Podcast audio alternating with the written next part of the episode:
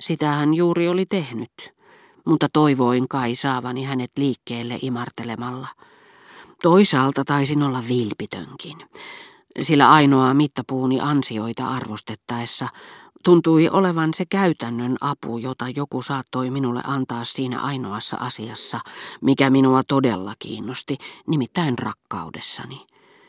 Heti sen jälkeen viekkaus, laskelmointi tai todellinen hellyydestä herännyt kiitollisuus, jota vain vahvistivat ne Madame de Germantin piirteet, jotka luonto oli hänen nuoreen sukulaiseensa siirtänyt, sai minut lisäämään. Nyt meidän on kyllä mentävä noiden toisten luo, Enkä minä vielä ole esittänyt kuin ensimmäisen kahdesta pyynnöstäni ja vähemmän tärkeän. Toinen on minulle paljon tähdellisempi, mutta pelkään pahoin, että siihen te ette suostu. Olisiko teillä jotain sitä vastaan, että sinuttelisimme? Vastaan. Minulla, johan nyt jotakin. Ilo. Ilon kyyneleet, onni ennen kuulumaton. Kiitän teitä, äh, sinua. Kunhan nyt ensin yritätte, se ilahduttaa minua niin, että te voitte minun puolestani olla tekemättä mitään Madame de Germantin asian hyväksi, jos haluatte. Sinutteleminen riittää. Molempi parempi. Robert, tiedättekö mitä? Sanoin vielä sään luulle päivällispöydässä. Tämä on kyllä hassun kurisuuden huippu tämä keskustelu, joka yhtä mittaa keskeytyy, en tiedä miksi, Henkilö, josta juuri oli puhe, muistatteko? Muistan. Kai te tiedätte, kenestä minä puhun. No mutta olenko minä teidän mielestäni jotenkin hidasälyinen, jotenkin jälkeen jäänyt? Ettekö mitenkään voisi antaa minulle hänen valokuvaansa?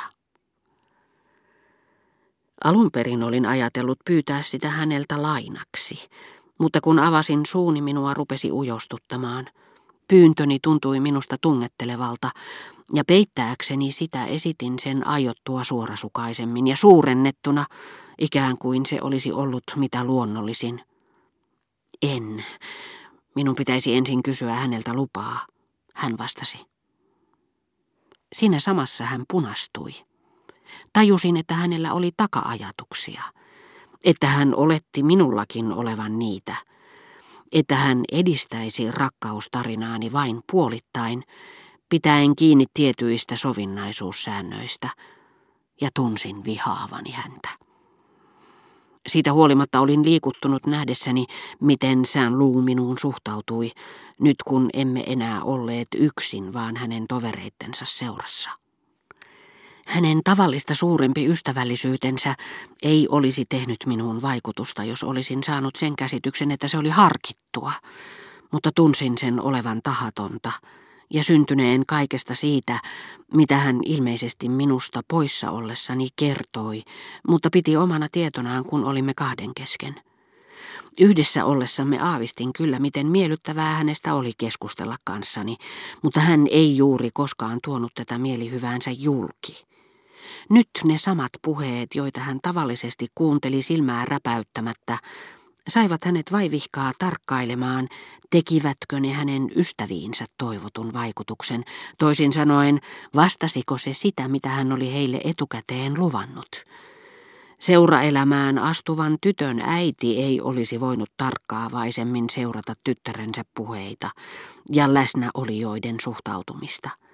Jos satuin sanomaan jotakin, millä hän meidän kahden kesken olisi vain hymyillyt, hän pelkäsi, ettei yleisö oikein ymmärtänyt ja kysäisi kiireesti, mitä, kuinka se oli, saadakseen minut toistamaan, herättääkseen toisten tarkkaavaisuuden, ja kun hän sitten kääntyi ystäviensä puoleen niin, että hän tahtomattaan, katsellessaan heitä naurussa suin, laukaisi heidänkin naurun halunsa, hän osoitti minulle nyt ensimmäistä kertaa näkyvästi, minkälainen käsitys hänellä minusta oli, ja miten usein hänen oli täytynyt siitä tovereilleen puhua.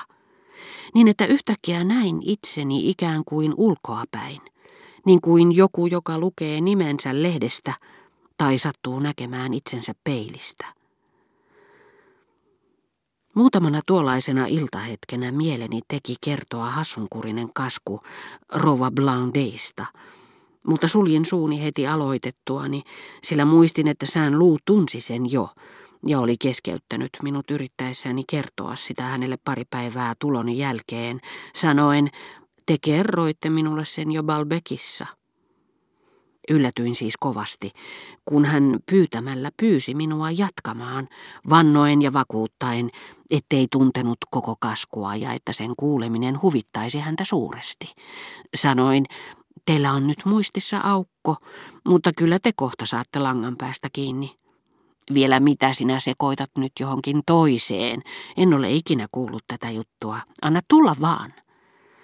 Ja koko kertomuksen ajan hän kohdisti kuumeisesti ihailevan katseensa vuoroin minuun ja tovereihinsa.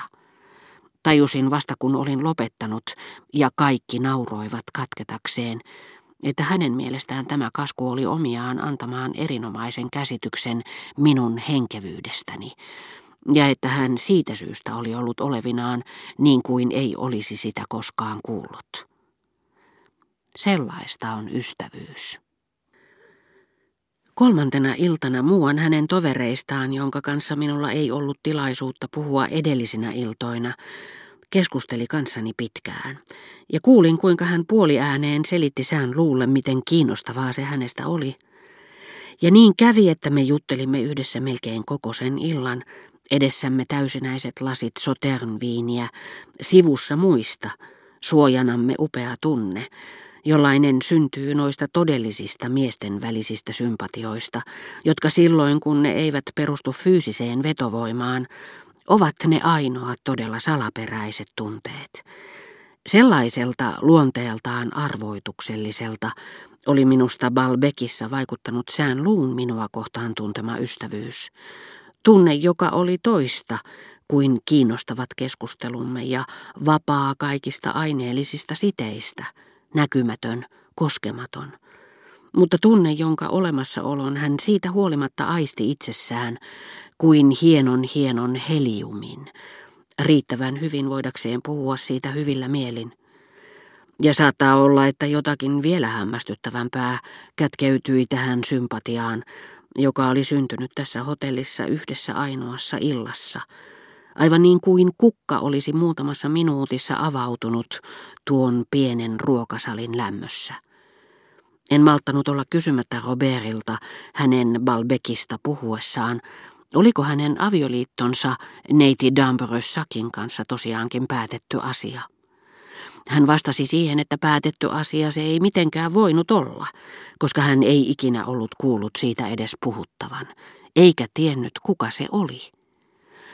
Jos olisin sillä hetkellä tavannut joitakin niistä seurapiireihin kuuluvista, jotka olivat tätä avioliittoa mainostaneet, he olisivat puhuneet minulle neiti Dambrössakin tulevasta avioliitosta jonkun muun kuin sään luun kanssa, ja vastaavasti sään luun avioliitosta jonkun naisen kanssa, joka ei olisi ollut neiti Dambrössak. Ja olisin hämmästyttänyt, ällistyttänyt heitä, jos olisin puhunut heille heidän aikaisemmista, päinvastaisista ennustuksistaan, joita he vielä jokin aika sitten olivat pitäneet varmoina. Jotta tämän tapainen peli voisi jatkua ja moninkertaistaa perättömät uutiset keräämällä niitä mahdollisimman paljon jokaisen mahdollisen nimen kohdalle, luonto on antanut itse pelaajille muistin, joka on yhtä lyhyt kuin heidän hyväuskoisuutensa on rajaton.